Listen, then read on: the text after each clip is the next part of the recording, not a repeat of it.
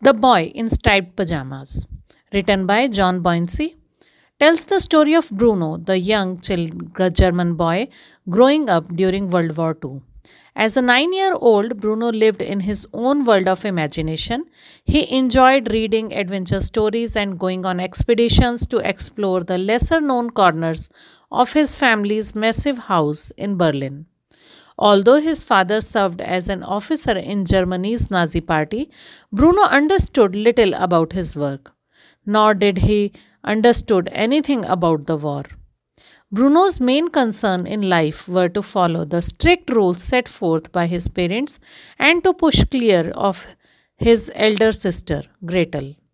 Otherwise, he enjoyed seeing the hustle and bustle of the Berlin and spending time with his three best friends Karl, Daniel, and Martin.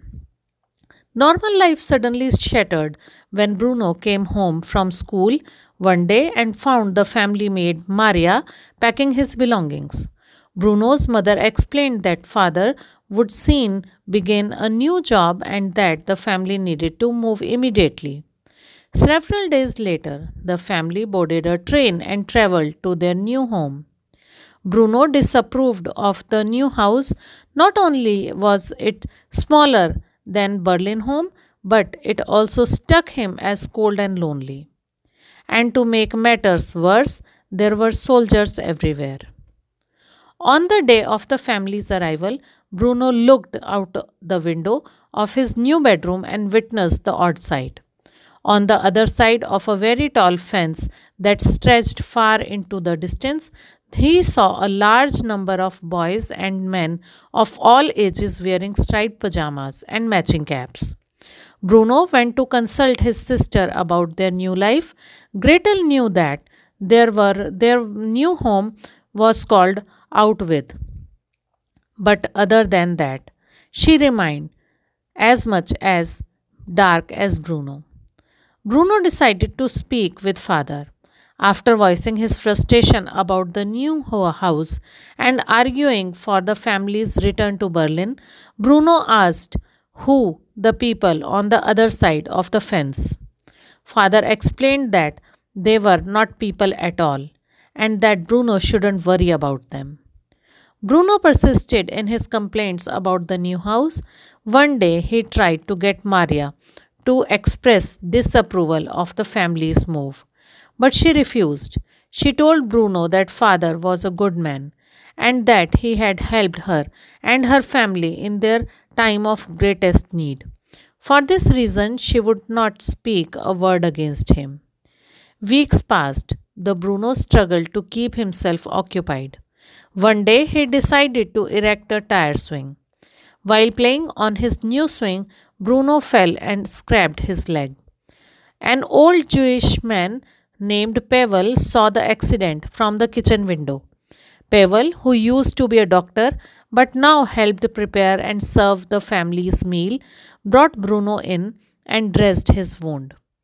Bruno felt grateful for Pavel's help, but he also wondered why a doctor would bother working as a servant. More weeks passed. The Bruno decided to get exploring. In the afternoon, after history and geography lessons with his tutor, Bruno set out walking along the fence that he could see from his window.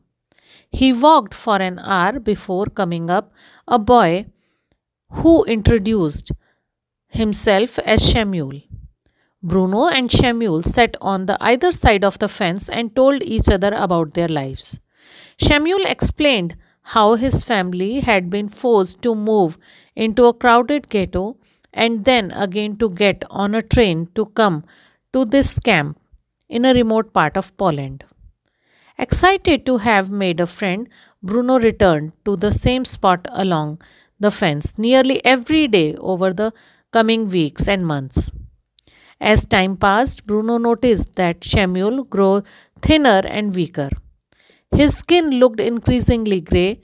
Bruno started stealing bread and cheese from his hungry friend. One day, in the midst of the preparation of a party to celebrate father's birthday, Bruno walked into the kitchen and found Shmuel there polishing glasses.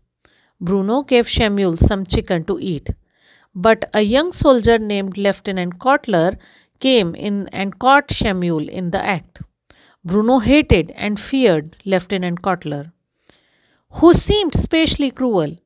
In a moment of panic, Bruno denied knowing Shmuel, and Lieutenant Kotler threatened to teach Shmuel a lesson later. Shmuel didn't appear at the fence for nearly a week, and when he did, he was he had bruises everywhere. A year after the family's arrival to Outwith, mother grew increasingly listless and frustrated with life there. The, when both children got lice, mother convinced father that it was time for her to take the kids back to Berlin. Bruno told Shmuel the bad news about his impending departure and he lamented the fact that they had never gotten to play together properly. Shmuel had bad news for his own. His father had gone missing. The two boys made a plan for their last day together.